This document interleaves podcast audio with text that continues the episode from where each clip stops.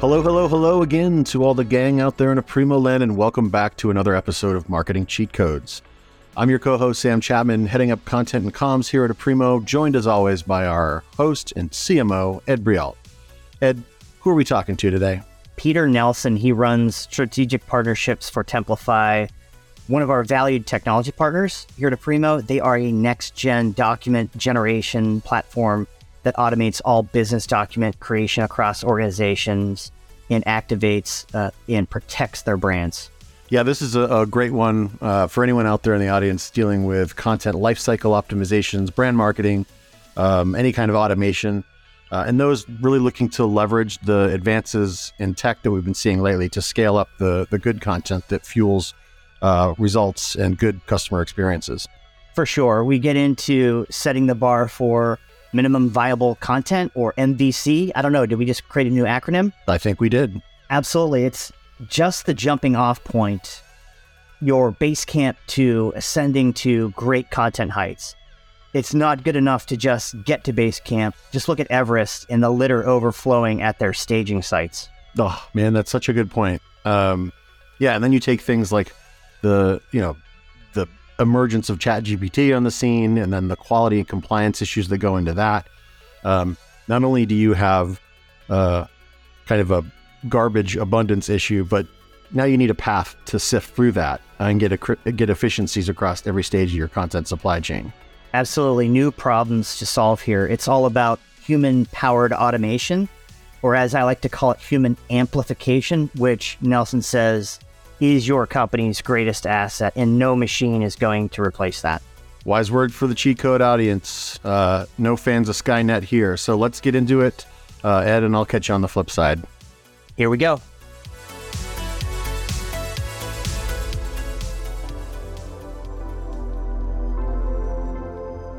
Hello, folks. Welcome to another episode of Marketing Cheat Codes. I'm your host, Ed Breault. I'm CMO at Aprimo. Uh, really excited to have an Aprimo partner and uh, somebody who's got a really interesting background. Uh, we were just talking about triathlon before we jumped on here, but then also we're going to get into um, all things automation, what that means for businesses, for uh, for files, for documents, and then also what it means going forward. Uh, Peter Nelson, welcome to the show. Thank you so much, Ed. It's uh, it's a pleasure to be here, and thank you for for the invitation. Good to kick off on on some common ground around triathlon. So uh, yeah, we'll have to uh, we'll have to grab some coffee and talk about that more later.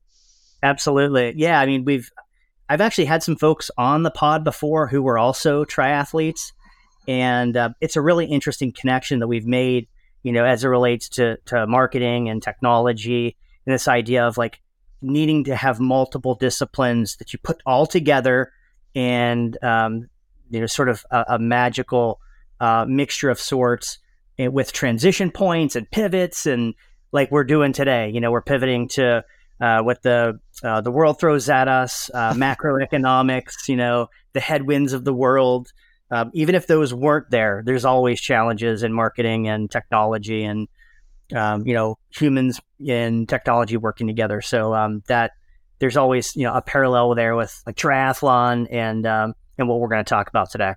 Absolutely, yeah. I mean, business is uh, ultimately a function of a lot of things coming together and all the all the different chains uh, working working properly and then everyone doing their part. And so the same thing in triathlon, you got to take care of of each of them for for the whole whole race to come together in a nice way. So so definitely some some good parallels there, and also just on on the effort. I think we're all looking into the market right now, especially if you work if you work in tech. You got to be disciplined. You got to be focused on your processes. You gotta you got to put in the work, and and so that's that's also a transition that that we're really working with, looking into to to the market and trying to find the right ways and the right approaches to to all clients, so we can help them be successful and ultimately be successful ourselves.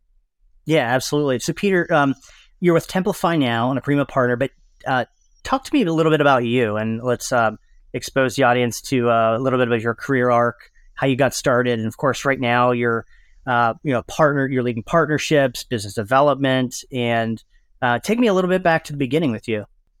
Yeah, yeah. So I mean, I have a bit of an unusual background, but if we start with the the map behind you, there's a very tiny spot, uh, which is where I'm from, and it's it's Denmark. So I'm actually I'm sitting in One World Trade right now over here in New York. So Templafy has been graciously uh, offering me the opportunity to move here. So uh, that's definitely very exciting. Um, but yeah, if we went back to to to Denmark and and growing up there, I've been I've been studying at uh, Copenhagen Business School. I have a huh. master degree in finance and economics. I've been very into to the numbers and statistics, and I had a had a dream about getting a big career in banking. It didn't go that way. Uh, some might say that I was lucky, but uh, but I don't know. I never tried it, but um, I definitely have had some exposure in my work with the industry. It's definitely a very exciting industry that we also follow quite closely. But I, I actually started my career as a as a I started in sales actually as a retail salesperson for a big Swedish brand, J. Lindeberg, and then yep. worked my way through um, various jobs. So worked as investment analyst. Then I got a job at at Deloitte after coming back from University of Texas, where I did some MBA stuff. Um, and the first time in, in Deloitte is really where I started getting like exposure to processes, automation, those some of those topics that we're going to be be working on today. And my primary focus was banks and financial institutions. So I really got yeah. an opportunity to get into the engine room of back office processes and documents and, and all those all those things where that just takes up a lot of time, a lot of brain power and designing and architecting various processes and, and new ways of working. So so that's kind of where I have developed the toolbox that I'm definitely applying today with our clients to help them understand their own processes and how they can work with uh, with automation, how they can work with our technology to to be more productive.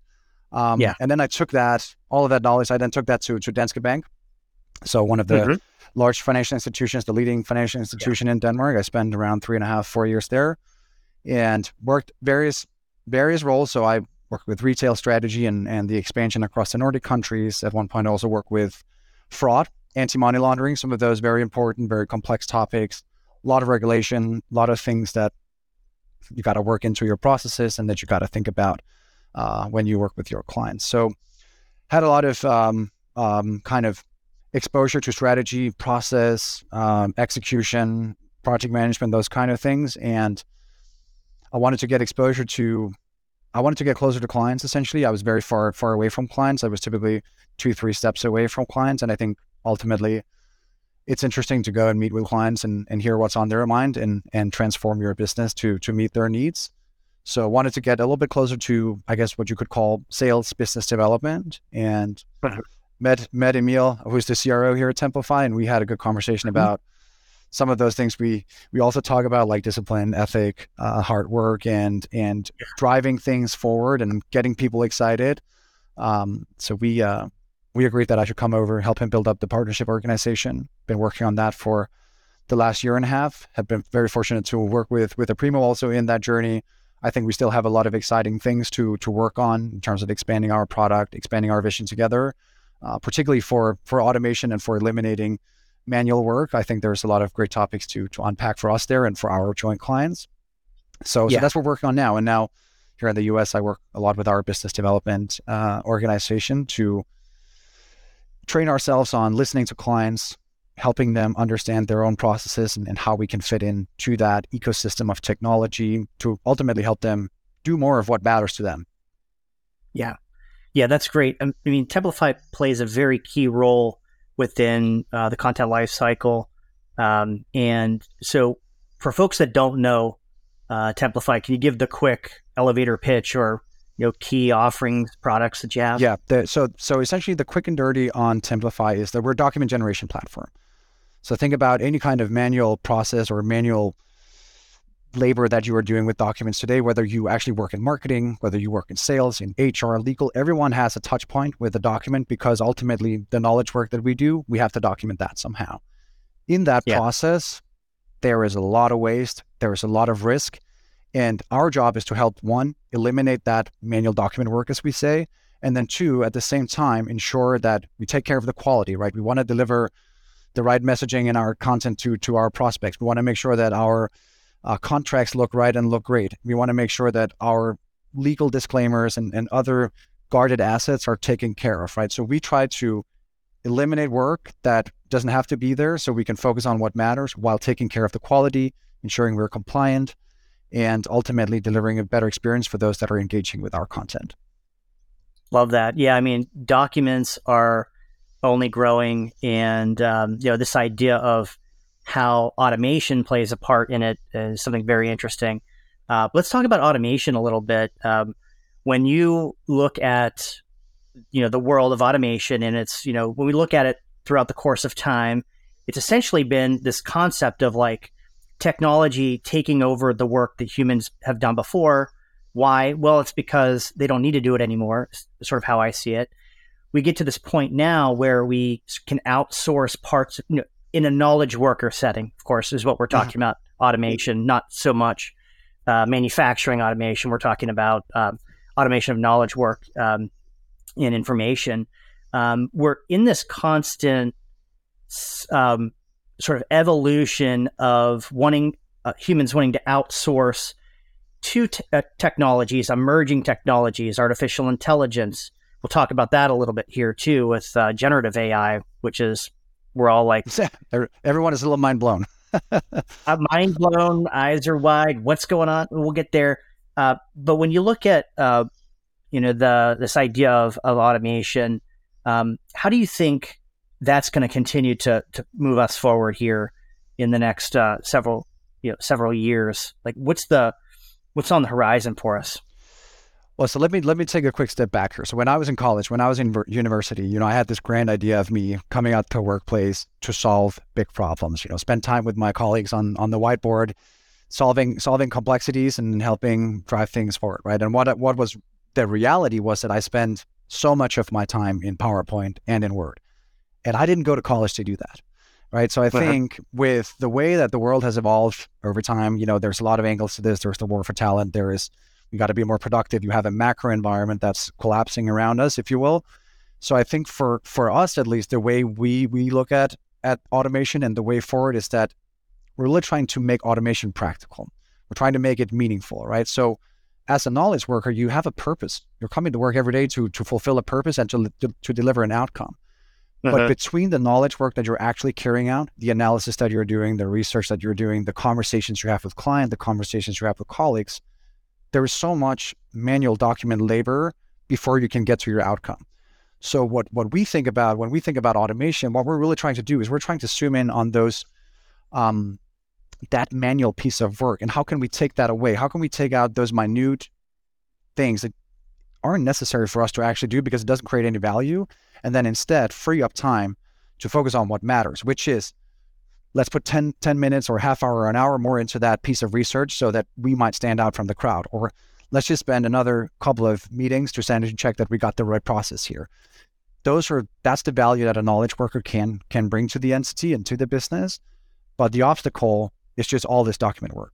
And in that automation, when you just start automating things, and we'll get to that when we start start talking chat GPT too, but if you just automate without putting the right technology and, and guardrails in place, you're putting yourself at risk because just because we automate things, we still got to take care of various policies, various guidelines that business leaders across the company wants to protect, right? So if you're a head of brand or you're head of your CMO like yourself, you want to make sure that everything we put out there, it follows our guidelines, it follows our principles. If you are the head of security or a CISO, you want to make sure that metadata is in there and that documents mm-hmm. are labeled so you can track them across the ecosystem. So when we think about automation, first and foremost, we try and think about making it practical, making it have a real impact for human beings that come to work every day, trying to to make a difference and give them more time to make that difference. Because ultimately, humans are your greatest asset. You got to let them. You got to set them free. You got to give yeah. them the time to do more work. So I think that's really where we um, we try to to help clients um, go towards and move towards is to be really practical about it. It doesn't have to be crazy advanced. There are some very simple things um, that you can do. And I have some anecdotes that that I can share with you in a minute. But but that's essentially how we think about it. I love that too. And there's so much consideration for the human in the in in that that equation right there. When you think about just purely the people aspect, what when you when we automate, what's important to consider to uh, you know to keep the human, I'll call it first in in some of automation um, potential. Um, you know, obviously we don't want to disintermediate humans completely. Um, I know folks are like, oh, okay, um, well, they're coming after my, technology's coming after my job. But what I've seen is like just sort of the line of ownership between technology and the human just sort of pushes in a direction. Like you still need the human there. And so it's not so much uh, replaced, but um, repositioned is how I see that line. But how do you see when you're when you're looking to automate the right things to automate, sort of the line between the technology and the human? What's sort of what's at play right there? So I think I mean there's the for me there's like the there's the employer angle and then there's the the the employee angle. So if you think about the the employer first, right? Uh, we talked about this before. War for talent. How do you get people in? How do you attract people that want to come to work and and and be part of your journey and be part of your company?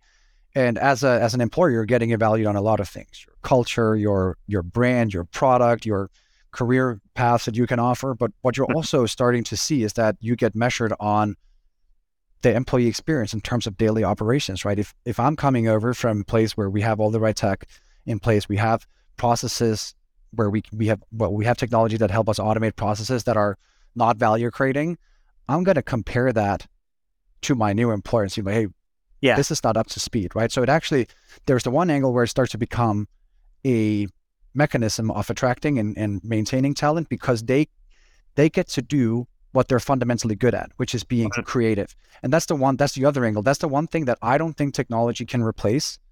Technology, some will argue differently with me if they uh, if they went to MIT and they're very scientific. I'm sure they will, but I just don't think that technology can replace human creativity because human creativity is unpredictable. It takes different shapes and form depending on what people you put in which rooms, in what settings. So human creativity is the one thing you can't replace. And for us and for for our clients, it's about unlocking more time for human creativity. Mm-hmm. That's how you're going to drive your business forward. That's how you're going to spot market opportunities and be able to be agile and execute on that.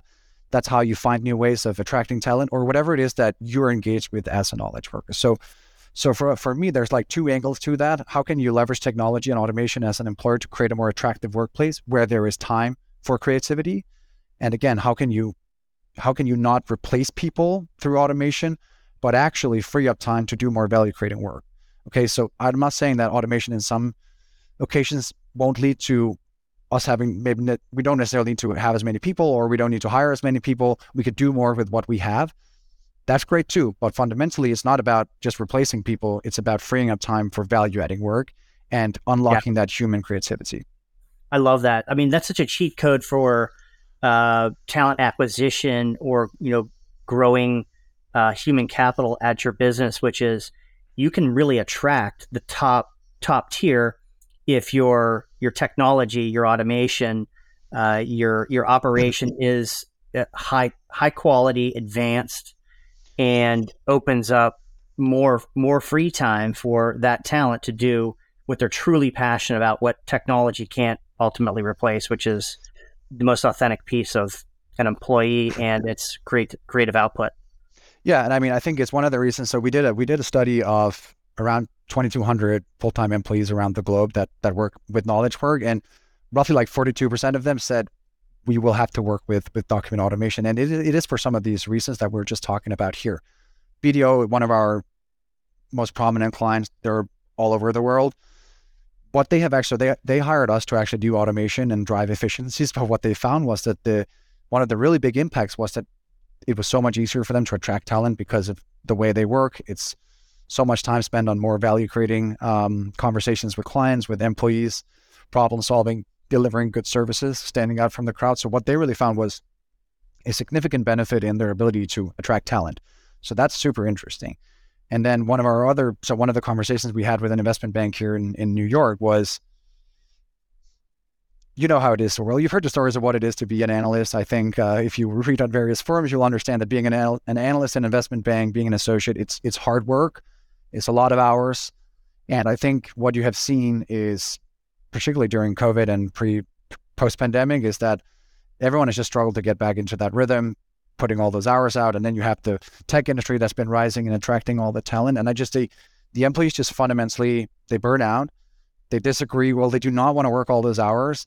They want yeah. to do things that are more fun, like putting more emphasis on the analysis, the research, so that they can stand out from all the other investment banks that are in the market. Mm-hmm. So in our conversation with them was like, hey, what you have going on here in terms of processes is a bit of a like it's old school, it's a bit dinosaur, there's no automation everything is manual. They're creating the same. So Tombstones is a, such a good example. It's one of the most prominent assets in investment banking pitch books. It's like that's where they show the world how good they are. that thing they're just creating over and over and over again. And, and when I say practical automation, I'm talking about automate that stuff because it's not it's not value adding that we sit and do those things. Let the yeah. analyst spend more time in Excel crunching numbers or doing more research on other businesses that are similar to that and whatever. Just automate that stuff. And so what we said to them is, hey, you, if you work with us, if you invest with us and invest in your automation of these processes and this manual work, you're going to create an employee experience that's going to be way more attractive than your than your peers, right? Because we take away all the mundane stuff, everything, the yeah. stuff that they have to sit and do on weekends or in the evenings. So again, this is an outlier case, right? Because investment banking is extreme, but it also has that employee experience angle. It's much more fun to to to come to work when you can automate some of that mundane stuff that creates zero value for anyone. And I would say for for like top levels of talent, where that sort of mundane thing probably creates a, an extreme level of stress and like anxiety because they've what they've done is they push it off or they're going to have to do it at night and they're they're competing over sort of like personal time there. I know personally I've been there too. Um, so now, as you think about sort of the connected enterprise, uh, what's important to think about when automation uh, um, meets integration or inter- interconnectedness, sort of systems working together? How do you think about the uh, sort of the take the, the, the system, the entire system of an enterprise? Why is it so important for it to work uh, together? I like to operate from a principle of like simplicity, right? So, so we have to look at what is our purpose, what is our desired outcome. So if you look at a sales organization, the outcome is sales, right? And and what's the process to get there? There's client conversations, there's putting together your proposal, you're going to do your pitch, you're going to do all these things. Uh, at the same time, over in another organization, something else is going on. HR, legal, they're all doing the same thing, but they're all bound by some of the same policies that live inside this corporation, whether it's a security policy, it's a legal policy about disclaimers and other things, right? And when you add geographies to that, the complexity expands. Uh, if you add more business lines and multiple brands, the complexity is enormous. And instead of trying to build a really complex and very, very highly connected tech stack, you actually got to try and simplify that tech stack as much as possible and find the right solutions and the right um, deployments to manage your policies, manage your guidelines at scale while okay. automating work, right? So find platforms that that are interoperable. So Primo Templafy, obvious example, right? So there's a lot of automation in Aprimo's uh, a platform, obviously geared towards marketeers, and there's also digital asset management that are very good, right? So we interoperate with that. The, the digital asset management space is a great place to work for for branded marketeers, for external agencies that you're working with. But the end user is not necessarily that's not necessarily the best place to work for them because their work is carried out in PowerPoint and in yeah. Word and in Excel. So how do you build a system that connects those applications with the repositories where content best live and where policies are best governed, that's what you got to think about. So more is not great, less is more, and getting those things connected so that you can manage your policies at scale, whether that's our brand guidelines or it's our security policies or it's something else. Um, and then, of course, systems have to talk to each other, but above all, it has yeah. to be simple and don't try and operate and manage your brand across five or 10 different platforms. You're not going to be successful. Yeah. Yeah. You increase your uh, complexity quotient there. And I like that. I mean, you describe it's like, I call it like the end point of where value is created. It, it's actually in the hands of the human. That's, that's where, you know, it, it really matters to have um, connectedness back to uh, systems of record and interoperability. Um, to, yeah, love that sort of visual you painted. Now, um, now we're, I don't know, maybe 2023 could be, I'll call it the year of generative AI, or, you know, we just, we saw Chat GPT launch and it's like dwarfing a lot of other digital properties. It's got everybody talking. Um, it, it can do some amazing things, scary things, um, terrifying things for some. Um, you know, but at the same time, it's like, you know, if you look back about how, how automation has taken over, it's, we've always sort of, it, I call it, it like moves the line. It moves the line of where we add value. Um, so what are your thoughts on sort of initial impressions of this generative AI like chat GPT? And how do you see that potentially impacting uh, some of the folks that you, you know, you work with or just the market as a whole? Yeah. So as with as with any technology, so my first and foremost impression with ChatGPT is I'm overwhelmed. Like the amount of things you can do with that type of technology, and you're starting to see startups and technologies sprinkle up everywhere based off of off of that. And obviously Microsoft is in there making the bid for it. So yes. it can it it can do things, right? And my key whenever I approach new technology and new inventions, and if there's something that sounds a little bit too good to be true, I always try and think about what what are the risks here, right? So I have no doubt that it can be incredibly powerful. A lot of automation can be achieved, but but we, as with any technology, we got to use it the right way. So there there are two key things for me that I consider when I when I look at a technology like ChatGPT is let's not use the technology to to do things that are actually what what we are where we're actually meant to use our human creativity. We can use it as a supportive means to to do some research and and get uh, fast answers on on questions. But if I'm making a proposal to a client or if I'm working on on a pitch somewhere, I don't want some robot to do that work for me because this is my time to synthesize what this client has told me, how I am going to pitch that to the client, how I'm going to make them see the value. It's the same thing if you if you give Chat GPT to high school students and to have them write their essays, they're never going to be any smarter. And I kind of feel a little bit the same way about my professional work and my colleagues' professional work and any others. Is okay, there are certain parts that we should be automating. Some of the non-value adding, some of the mundane stuff that we talked about, but then there's certainly things that you shouldn't be automating because that's where your creativity really comes to to power, right? And ChatGPT, I don't think can replace that, at least not in in all parts. Mm-hmm. The other component is sorry, the other component is the amount of scale you can achieve from from ChatGPT is also a little bit frightening, right? If I'm a brand owner, if I'm a security policy owner, if I am owner of some kind of guideline that I have to enforce across a company, I would be afraid of letting my people loose on ChatGPT and, and, and using it for content generation and other things because what ChatGPT has not learned yet is what Aprimo's branded messaging is and what you want to say to clients and what you certainly do not want to say to clients. But when people start getting automation tools in their hands, they also lose their sanity check, right? Yeah. So there, there are some, there has to be some guardrails in there, and uh, you know, I, we're starting to look at it also as a company and see how can we use this, how can we take it into our technology, and actually build, be productive with it, but within the guardrails of following our brand standards, following our tone of voice, following the messaging that we want to get across because the moment you just start letting people lose they will lose sight of what we actually are and what we're trying to communicate and for what reasons. Uh-huh. so don't take away that. Yeah. Yeah. I've been in there so I, I jumped on board and i've been doing a lot of experimentation with it. I, i've had some sessions where i quite literally got a little bit disoriented with the world after having gone you know used it went through several iterations.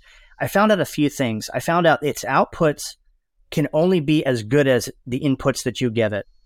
So those inputs are, it's almost like it's a new skill of sort of whispering to the prompts, h- how you put it in there, how it forms a response, uh, and then how you then, I'll call it play, um, you know, iterative back and forth with it to evolve your p- your whatever that you know result set um, is that's a whole new skill set. To, so to be able to ask the right questions to get what you're looking for, I found is like a new human skill set, a new brain uh, sort of wiring that's that's happening too.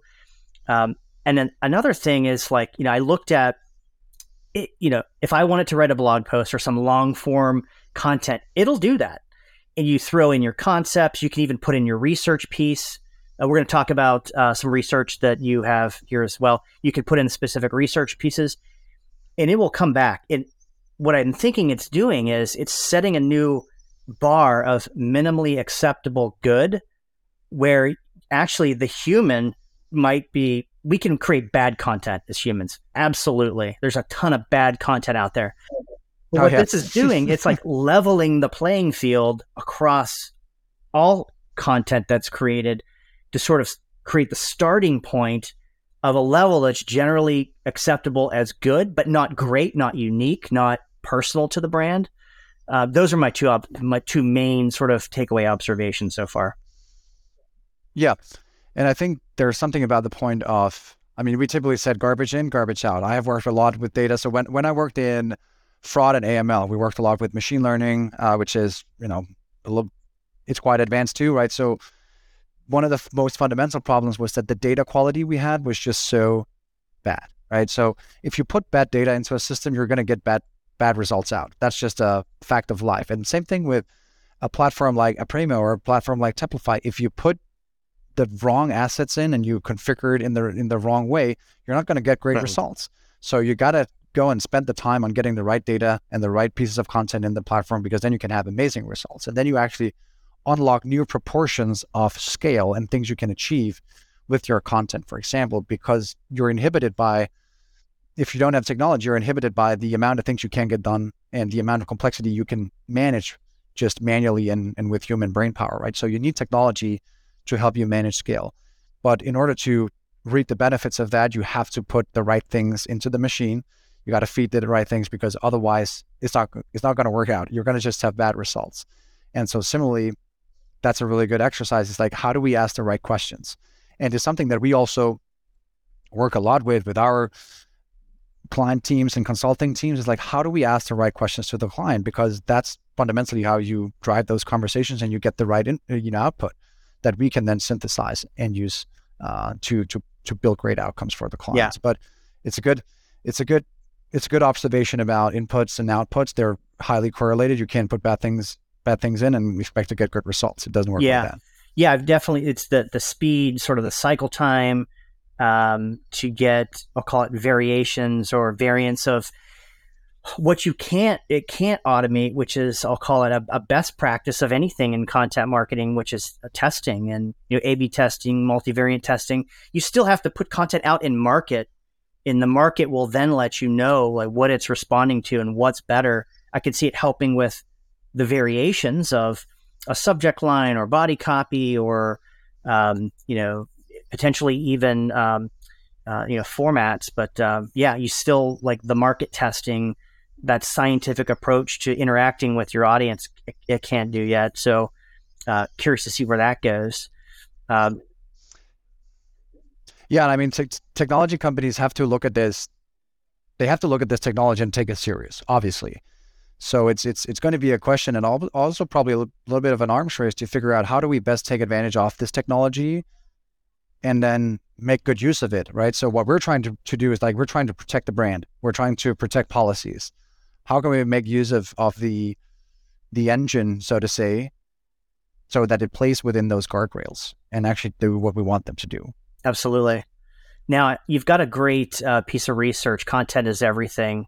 Uh, I want to talk about that a little bit. Um, the this idea of um, you know you know automation, helping with the content life cycle. There's some really great stats in there around what is good content, uh, where content is wasted. Are there any key takeaways you want to share with the audience on this re- piece of research? And we'll, you know, we'll definitely share it uh, as well in the show notes.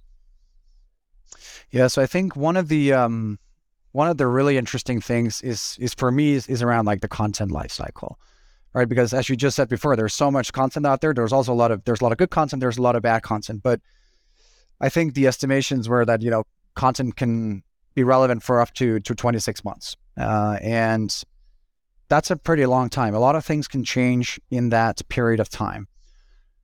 And so if you don't have technology in place to help you leverage or sorry, help you manage that content, you're going to be in trouble because that backward management of your content that's all out there and is living out there, how do you manage that? How do you update that? So that content lifecycle, I think 55% or 56% of, of those enterprise employees that we talked to agreed that the backward compatibility of your content was one of their greatest concerns because there's so much out there.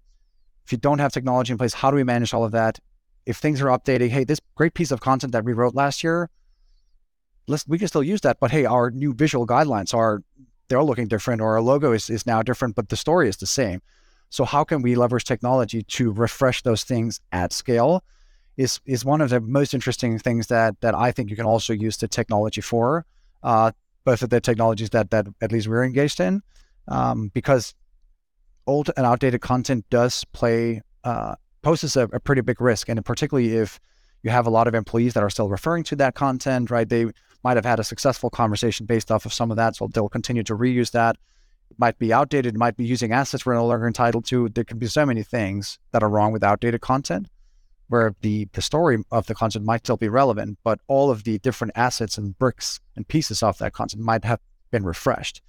So managing that at scale and, and taking care of that is super crucial. And if you think about companies, so I think roughly 50% of the of the the companies that we talked to said we're actually holding back on refreshing our brand or updating our brand because that backward compatibility is just an insurmountable task. It's every single massive document, branded assets, piece of content that you have online, pieces you have on your blog, pieces you have on LinkedIn.